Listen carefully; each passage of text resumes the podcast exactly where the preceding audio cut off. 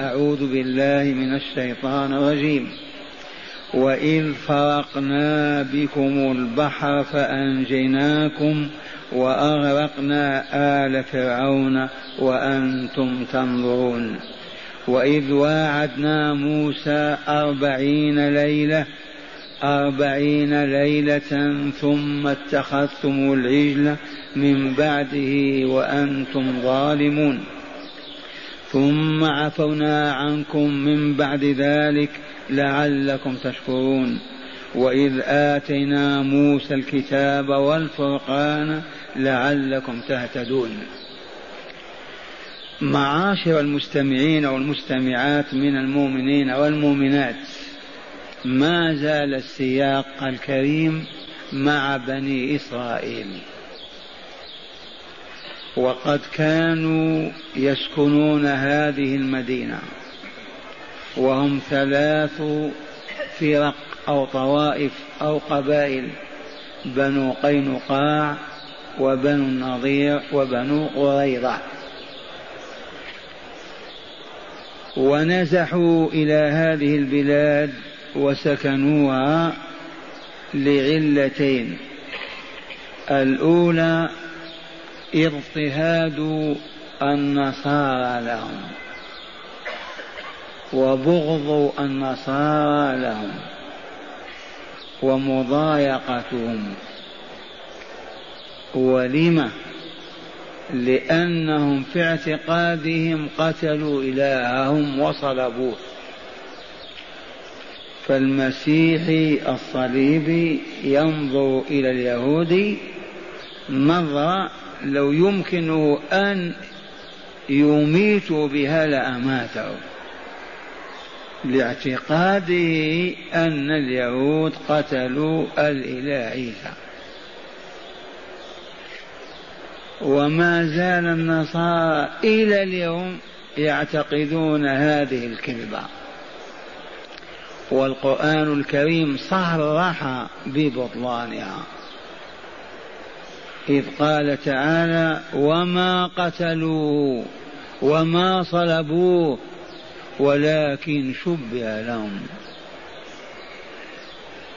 ومن الغريب والعجيب والدنيا لا تخلو من غرائب ولا عجائب أن بولس الثامن منذ حوالي عشر أو خمس عشر سنة أصدر بيانا وتصريحا بأن اليهود براء من دم السيد المسيح. ويومها كنا في باب المجيد فهللنا وكبرنا وقلنا الحمد لله. ألف وأربعمائة سنة والقرآن يصرح بأن اليهود ما قتلوا عيسى ولا صلبوه عيسى رفعه الله إليه. وهم مصرون على الحنث العظيم والكذب الباطل. ثم يأتي رجل الدين والكنيسه وينقض ما كان عليه النصارى من أكثر من ألفي سنة. وقلنا الحمد لله.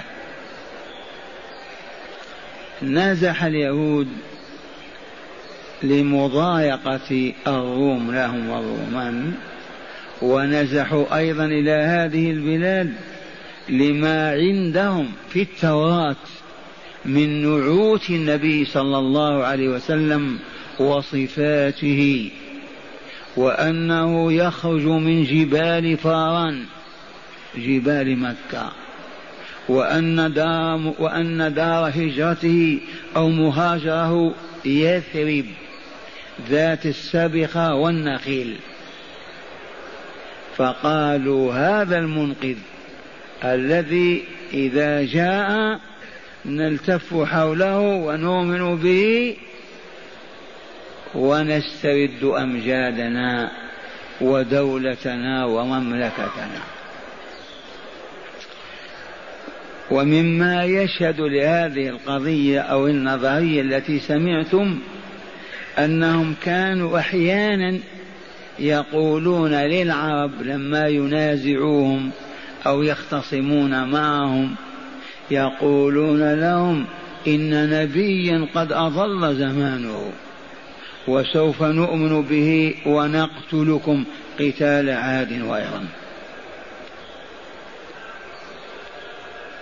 واذكروا لهذا قول الله عز وجل من هذه الصورة المباركة صورة البقرة إذ جاء فيها قول الله تعالى وكانوا يستفتحون على الذين كفروا فلما جاءهم ما عرفوا كفروا به فلعنة الله على الكافرين. سبحان الله المفروض أن يقول فلعنة الله عليهم. لما عدل؟ لا إله إلا الله. اسمع اسمع الآية. لو كنت أنا لقلت فلعنة الله عليهم. وكانوا يستفتحون على الذين كفروا. فلما وكانوا من قبل يستفتحون على الذين كفروا.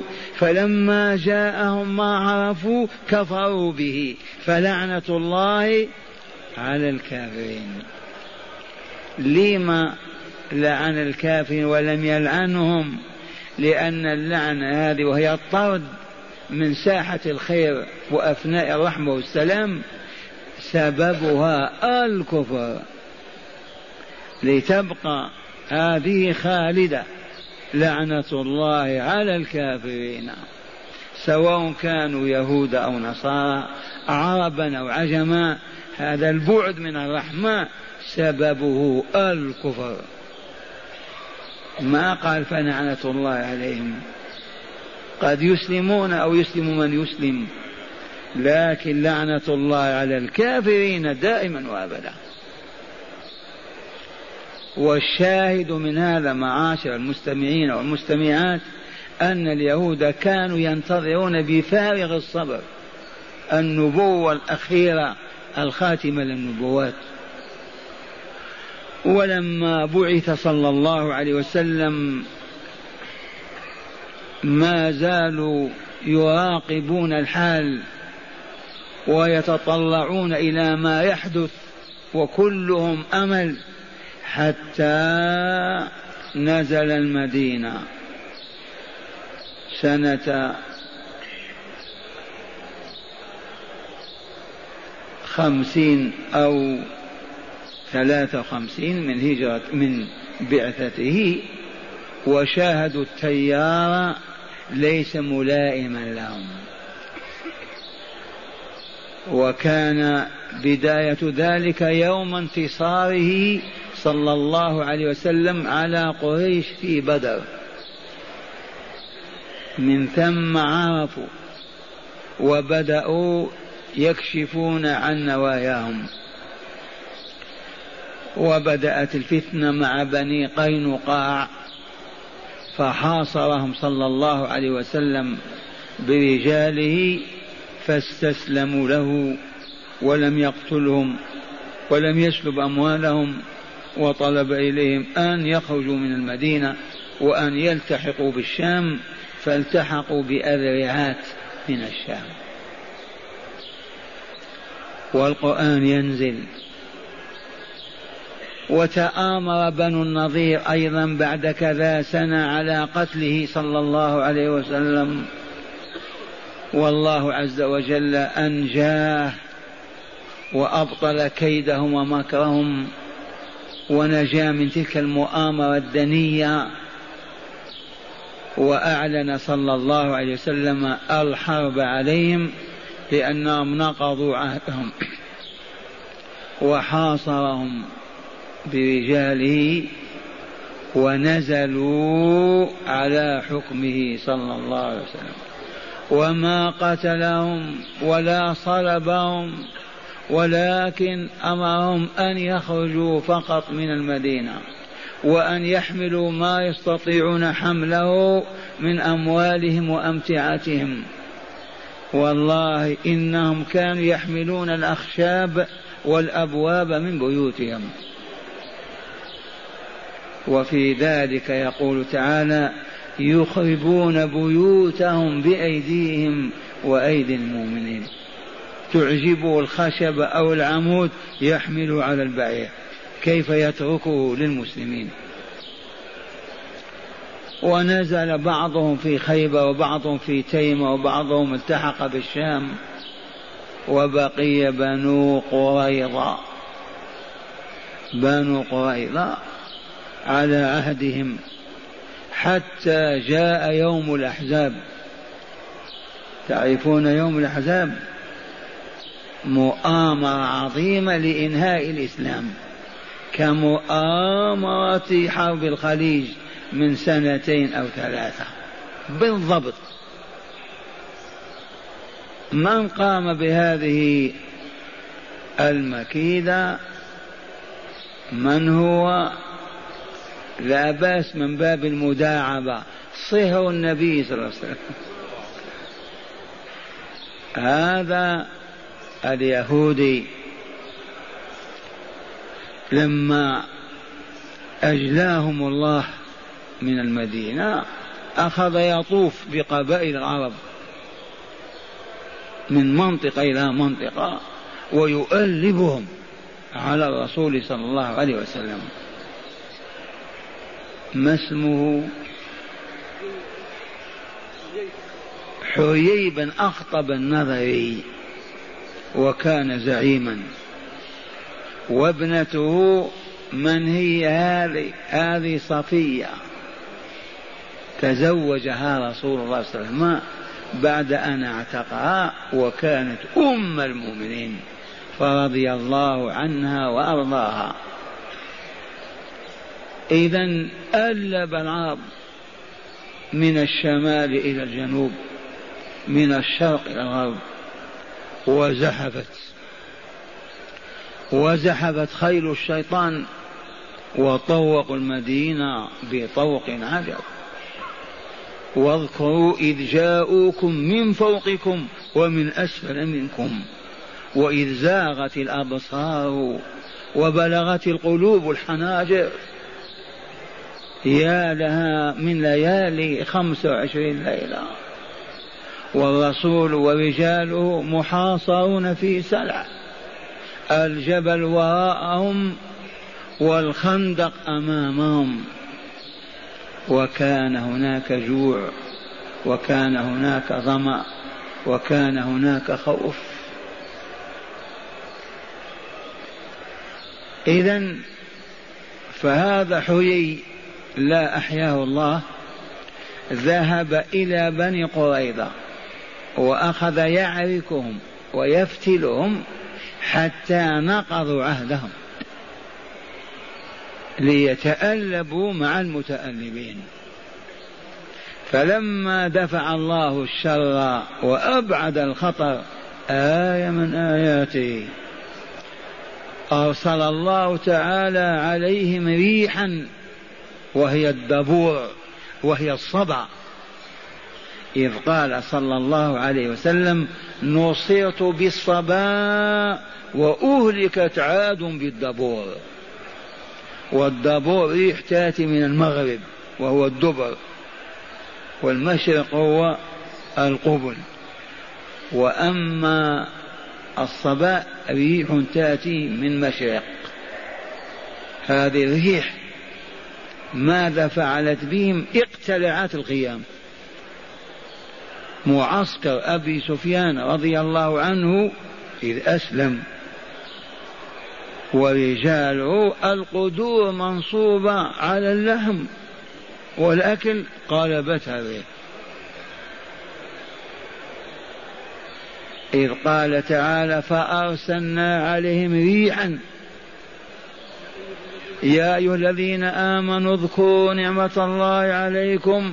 إذ جاءتكم جنود فأرسلنا عليهم ريحا وجنودا لم تروها. وكان الله بما تعملون بصيرا. إذ جاءوكم من فوقكم ومن أسفل منكم وإذ زاغت الأبصار وبلغت القلوب الحناجر وتظنون بالله الظنون هنالك ابتلي المؤمنون وزلزلوا زلالا شديدا. يا لها من أيام وأعقبها الفرج. لما رحلوا قال صلى الله عليه وسلم الآن نغزوهم. الآن نغزوهم. لما غزوننا وفشلوا الآن نغزوهم. وكان ذلك سنة ست من الهجرة. السابعة خرج برجال العمرة وحصل ما حصل في الحديبية. والشاهد عندنا في هذه الجماعات اليهودية كان المفروض أنهم أول من يؤمن برسول الله صلى الله عليه وسلم. إذ كانوا يتطلعون له ويخبرون العرب به ويهددونهم. فلما ظهر أنه على منهج غير منهجهم وطريق على غير طريقهم تنكروا له. ها نحن الآن والقرآن ينزل قبل أن يخرجوا من المدينة؟ والله يذكرهم بنعمه عليهم علهم يقولون الحمد لله آمنا بالله هات يدك يا رسول الله نبايعها ونصافحها على الإسلام. أبوا واسمعوا هذه النعم الخمس أو الست نعم التي بين أيدينا في هذه الآيات الخمس آيات. إذا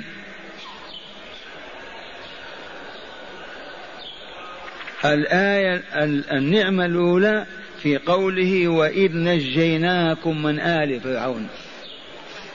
آل فرعون كما علمتم رجاله من جيوشه ووزرائه وأقاربه. الكل آل لأن الأمر يؤول إليهم. نجاهم ستمائة ألف. هؤلاء بنو إسرائيل. أنقذهم واستخرجهم من ملايين. وأبعدهم من ساحتهم. وما قتلوهم ولا صلبوهم. نجيناكم من آل فرعون. وكيف إن آل فرعون كانوا يسومونهم الخسف ويعذبونهم؟ يذبحون أبناءهم ويستحيون نساءهم. وقد علمتم لماذا في الدرس السابق؟ وهو أن كاهن من الكهنة قال لفرعون إن سقوط عرشك وهبوط دولتك على يد هؤلاء. الأجانب. وقد رد هذا القول ولا حاجة إلى الكهنة وقلنا إنهم الساسة ساسة الحكومة. قالوا إن هذا الشعب له أصل وله شرف ومجد وملك. فإذا تقووا هنا وكثروا قد يسقطون عرش فرعون ويحكمون.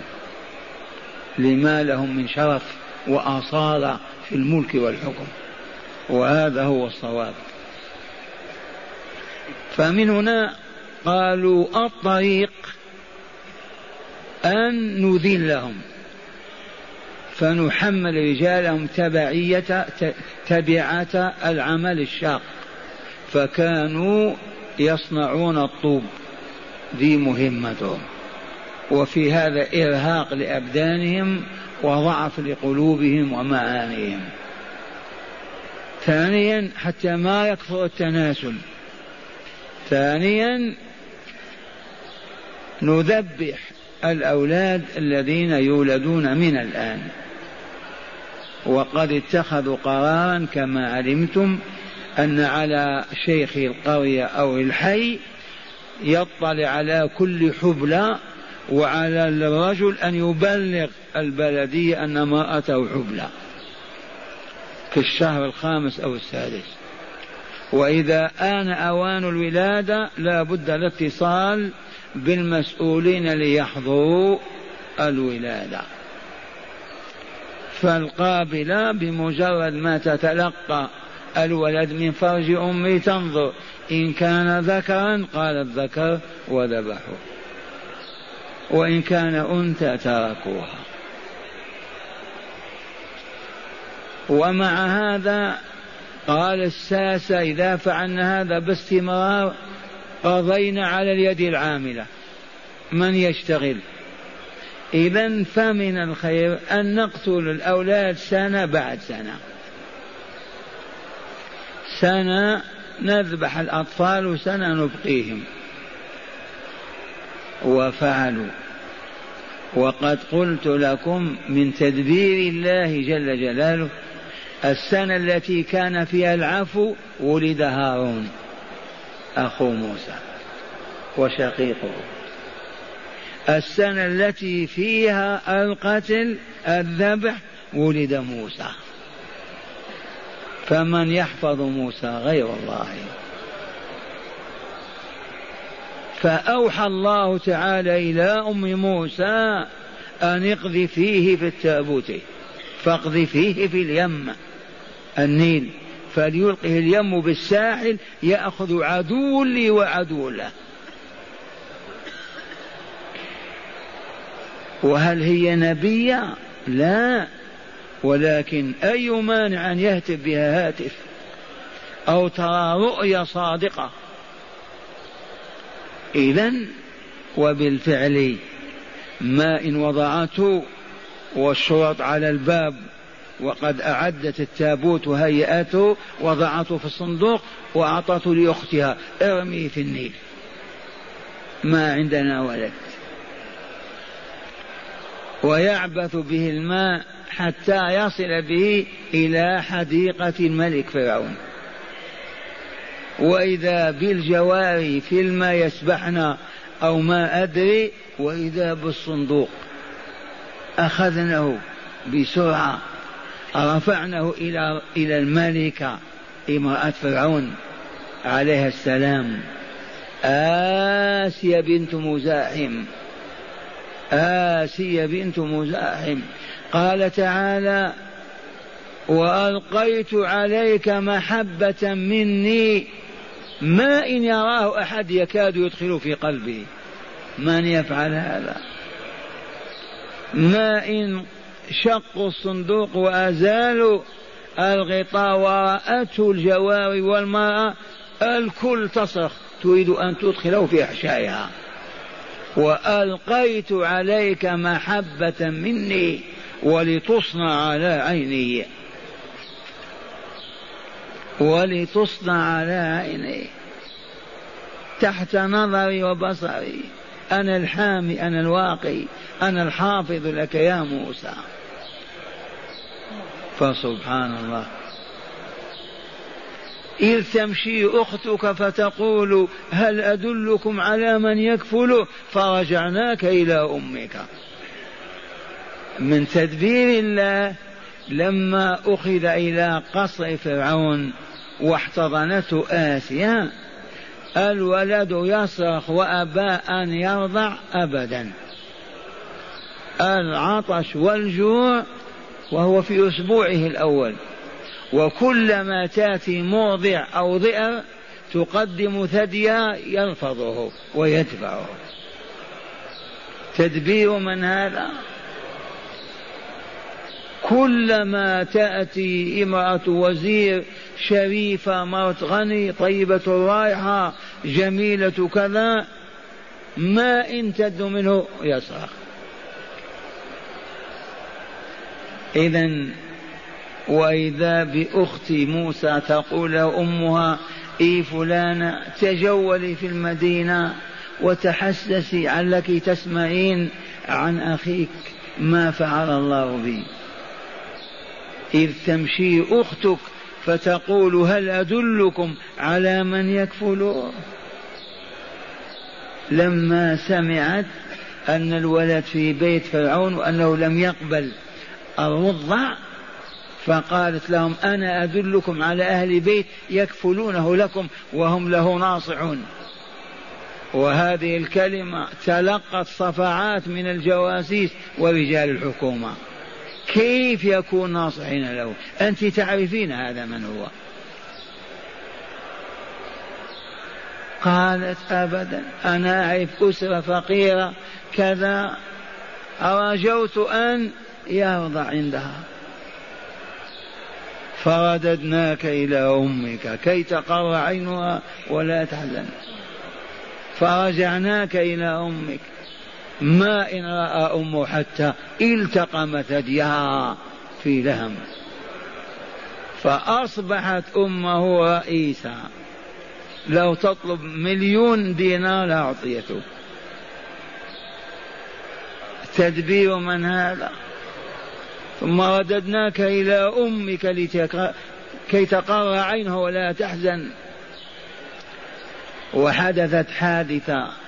تذكر أيضا للعبرة لما كان موسى يحبو ويحاول أن يقوم ليمشي وإذا بفرعون جالس أمامه فيمد موسى يده ويمسك فرعون من لحيته ويجذبها. قال الحاج رابح رحمة الله عليه أو الحاج مسعود من ثلاثين سنة سبحان الله فرعون بلحيته قلت إي نعم.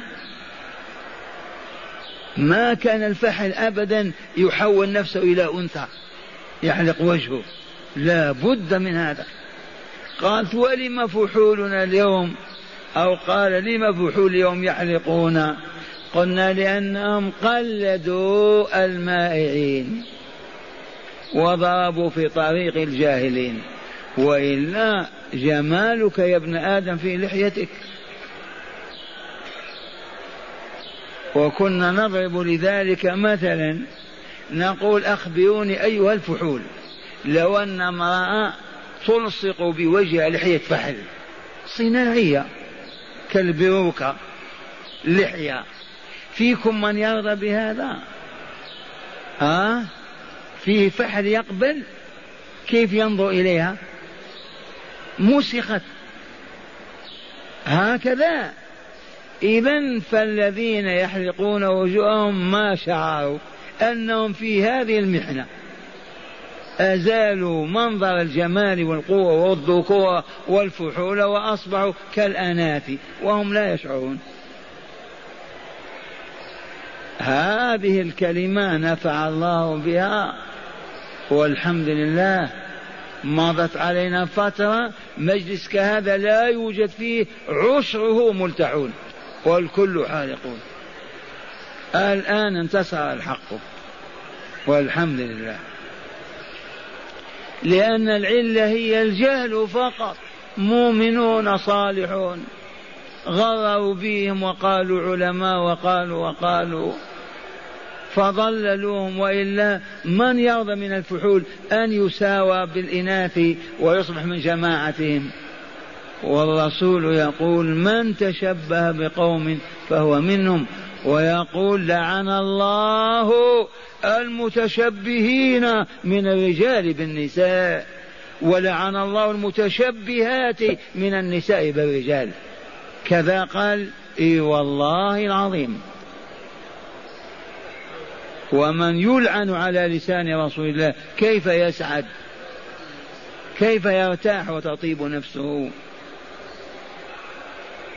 كما قلت لكم ملعون الرجل إذا تشبه بالمرأة والمرأة ملعونة إذا تشبهت بالرجل. فلو تعمل عمامتها و وتلصق اللحى بوجهه وقالوا هذا رجل ملعون على لسان رسول الله صلى الله عليه وسلم. إذا ولا نطيل في هذه النعمة وإذ نجيناكم من آل فرعون يسومونكم سوء العذاب وجهه بيان يذبحون أبناءكم ويستحيون نساءكم أي للخدمة والشغل. وفي ذلكم بلاء من ربكم عظيم. امتحان كبير. لم ما تؤمنون بالله ورسوله؟ وتدخلون في رحمة الله وتمشون وراء رسول الله خاتم الأنبياء وإمام المرسلين. ثم قال لهم النعمة الثانية وإذ فرقنا بكم البحر اذكروا الوقت الذي تمت ترتيبات عجيبة لأن موسى تعب وهو يلح على فرعون. وقهره وغلبه بالآيات والمعجزات. أبى فرعون أن يسلم بني إسرائيل لموسى. فلما حصلت انهزامات كبيرة وأخذ بنو إسرائيل يسمون ويرتفعون صدر أمر موسى أمر الله إلى موسى وأخيه أن يتجمع بنو إسرائيل. يخرجون من وسط الأحواش والأزقة والدور المشتركة مع الأقباط وينحاشون إلى جهة استعدادا للرحيل. وجاء هذا في سورة يونس واجعلوا بيوتكم قبلة. وأوحينا إلى موسى وأخي هارون وأوحينا إلى موسى وأخيه أن تبوأ لقومكما بمصر بيوتا واجعلوا بيوتكم قبلة وأقيموا الصلاة وبشر المؤمنين. ممن يتلقون هذه المعارف من الله عز وجل اسمع اسمع. وأوحينا إلى موسى وأخيه هارون أن تبوأ لقومكما بمصر بيوتا واجعلوا بيوتكم قبلة لما؟ قبلة وأقيموا الصلاة. قبلة يحمل معنيين. اجعلوا أبوابها إلى القبلة. أو اجعلوها متجهة نحو القبلة بيت المقدس للصلاة. وقبلة أيضا متقابلة. البيوت أبوابها متقابلة. خشية أن يتصرف إليهم الجواسيس أو الأعداء. فيعرف كل من يتحرك في المدينة. أو في هذه القرية الجديدة. وأقيموا الصلاة وبشر المؤمنين. إذا فأخذوا يتجمعون ويبنون هذه القرية استعدادا للرحيل. فلما اكتمل عددهم وتجمعوا أوحى الله إلى موسى أن نخرج ببني إسرائيل.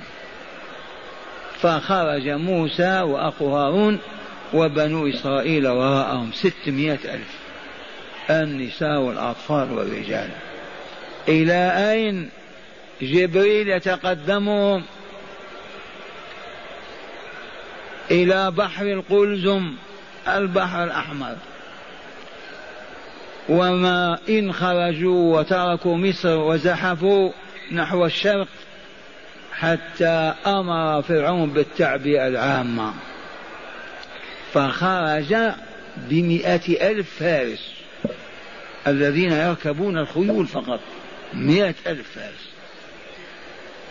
أما المشاة لا تسأل.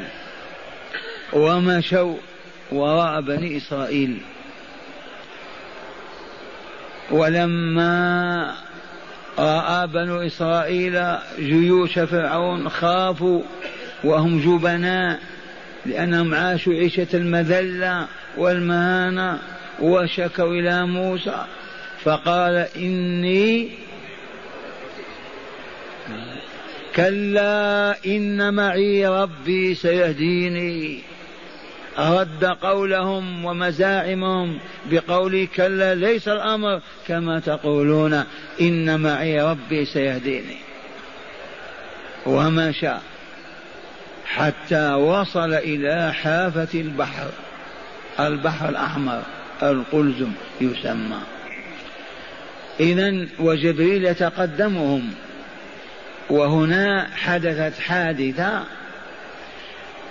كان فرس جبريل عليه السلام إذا وطئ الأرض ينبت العشب على الفور تحت قدم الفرس.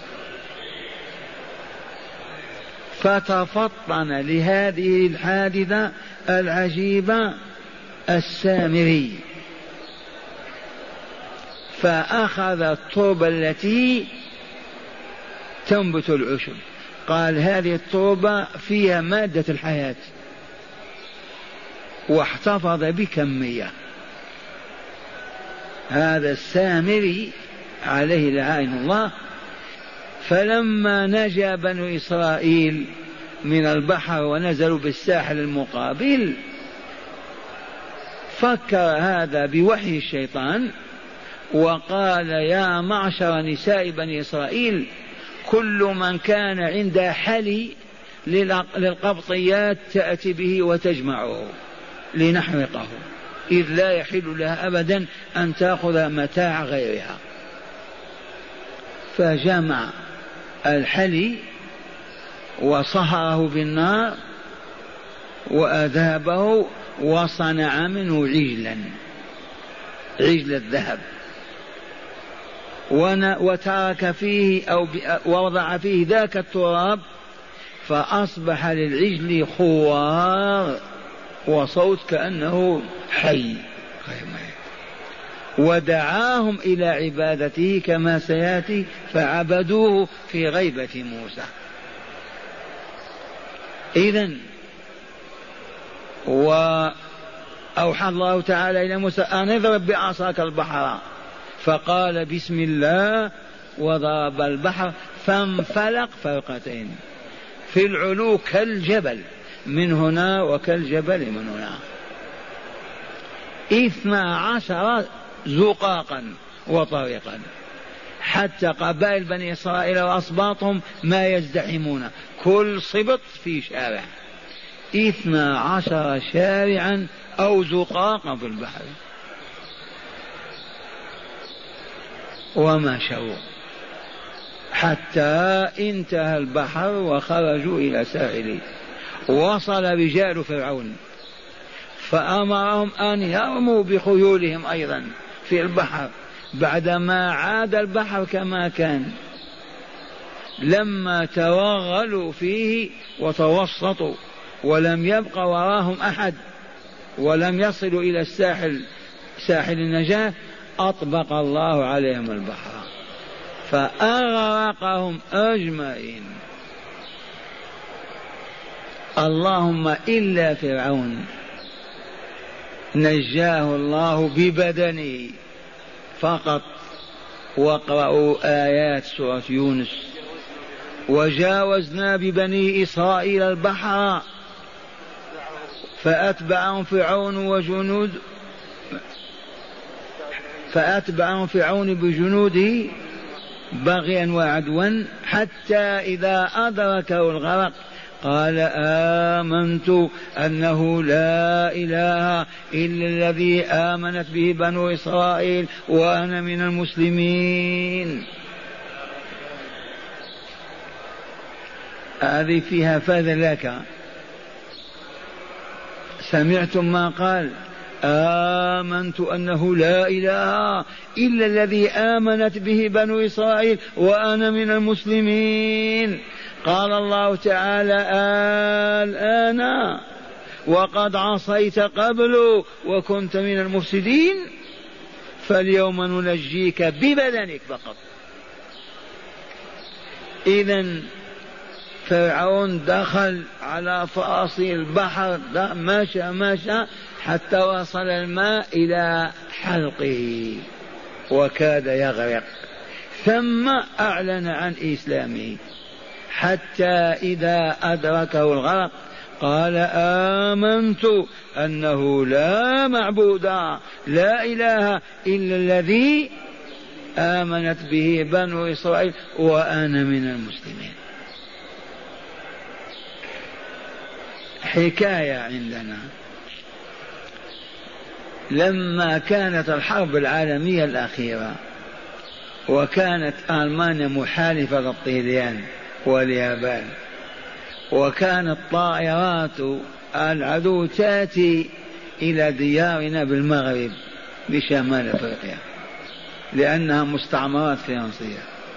حدث مرة جاءت الطائرة التي تقذف القنابل وأخذ الناس يهربون فازعين.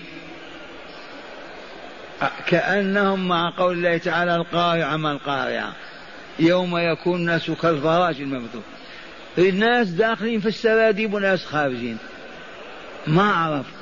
هذا طالع للعمارة ده هابط منها. إذا ويوجد بعض النصارى لا يحسنون العربية فيهربون معهم يسمعون المسلمين يقول لا إله إلا الله لا إله إلا الله حتى يموتوا موحدين.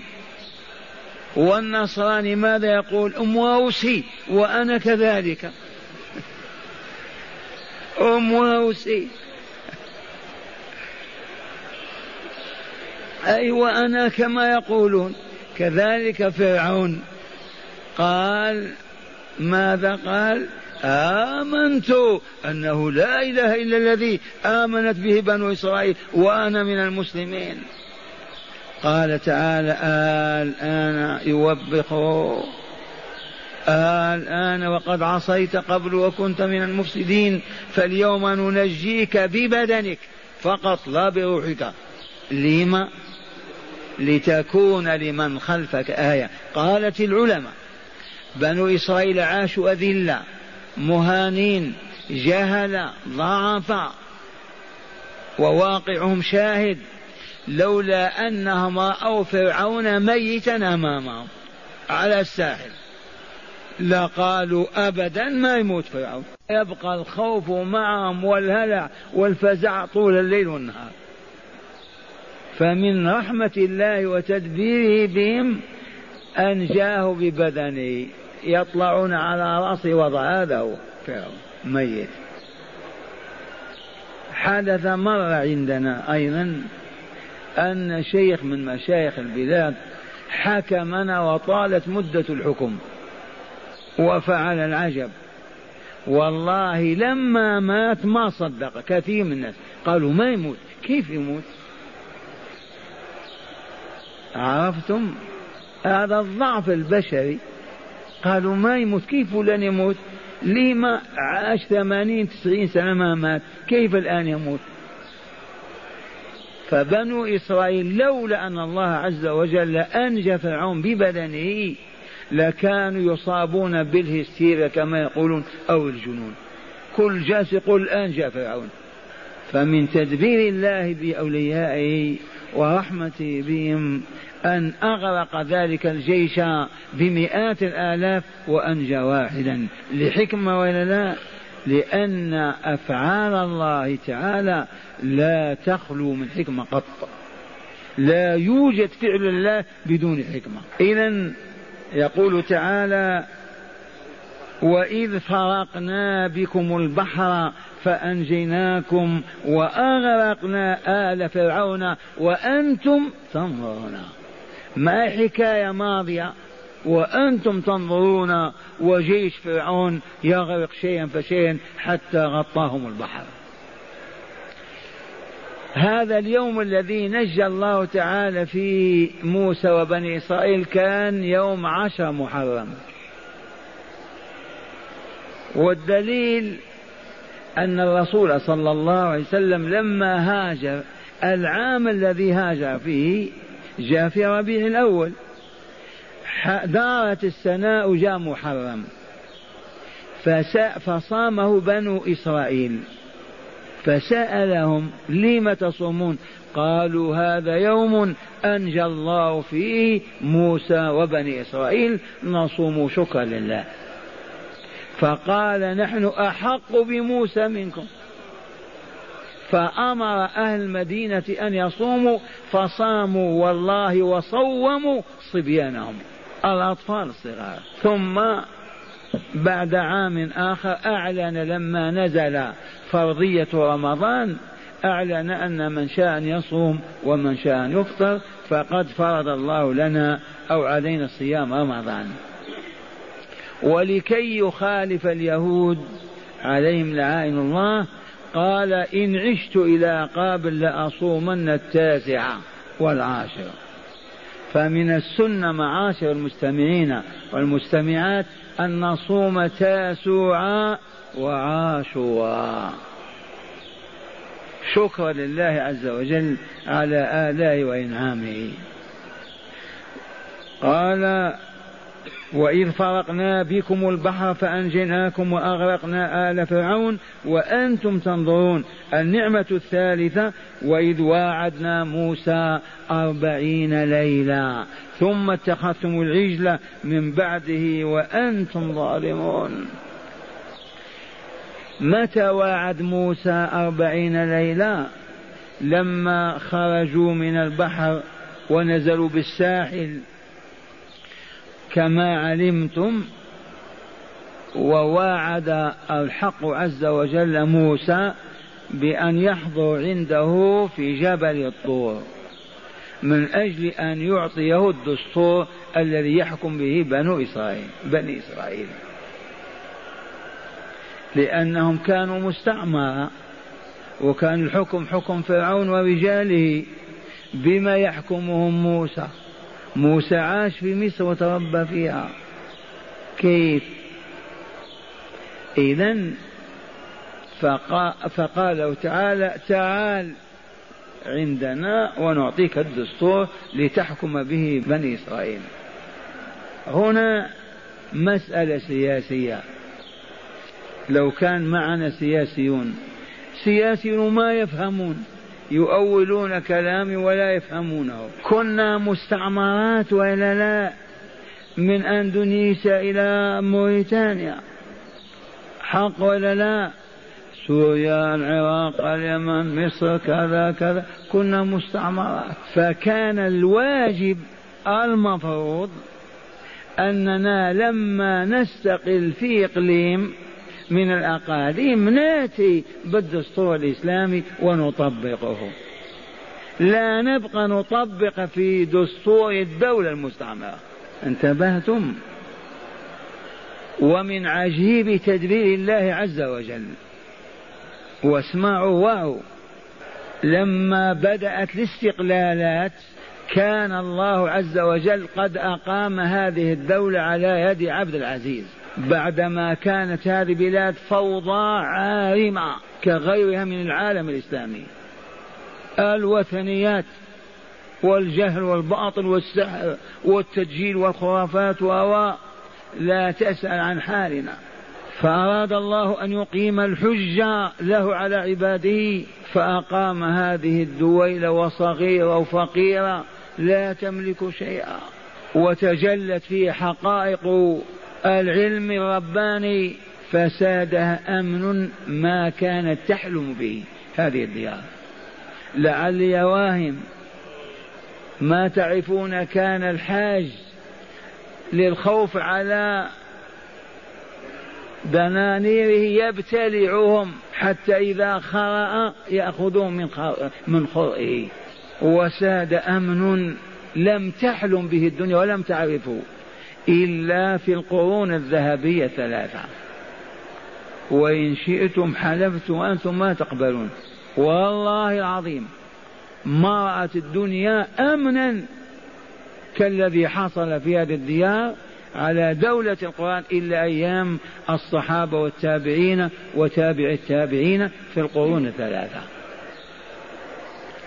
أؤكد لكم وإلا لا آيا عبد العزيز أسألك بالله أما كان بائع الذهب؟ إذا أذن المؤذن يضع خرقة قديمة بيضة على باب ذهبه ويأتي يصلي. أسألك بالله هل عرفت الدنيا هذا؟ يمشي رجل من أقصى شرق المملكة إلى غربها لا يخاف إلا الله. تحقق آمن وتحقق طهر. قل ما يسمع أن هناك جريمة وقعت زنا فيرجم صاحبها. أو أن هناك من لا يقيم صلاة. أو أن هناك من قتل ظلما وعدوانا. أحداث نادرة. وتجلت حقيقة القرآن الكريم.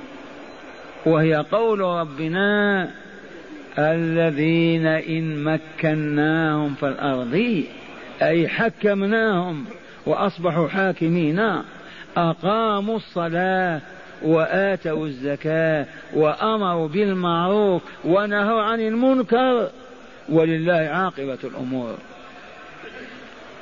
لو ما جاء الله بهذه الدولة وما شاهد المسلمون حجاجا وزوارا ورأوا الكرامة كما هي أمن وطهر لكانوا يعتذرون. يقول ما عرفنا ولكن حجوا واعتمروا وشاهدوا ومع هذا يستقل الإقليم فبدل أن يأتي إلى عبد العزيز لأنه حاكم الحرمين وأرض القدس والطهر ويقول لقد استقل قطرنا فابعث إلينا بقضاة يطبقون شريعة الله عندنا.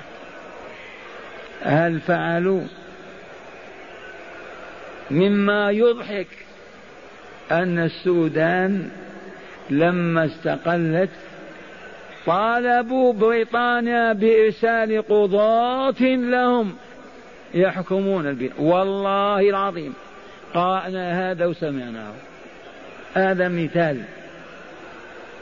فانظر لو عرفنا الطريق لكنا الآن أمة واحدة.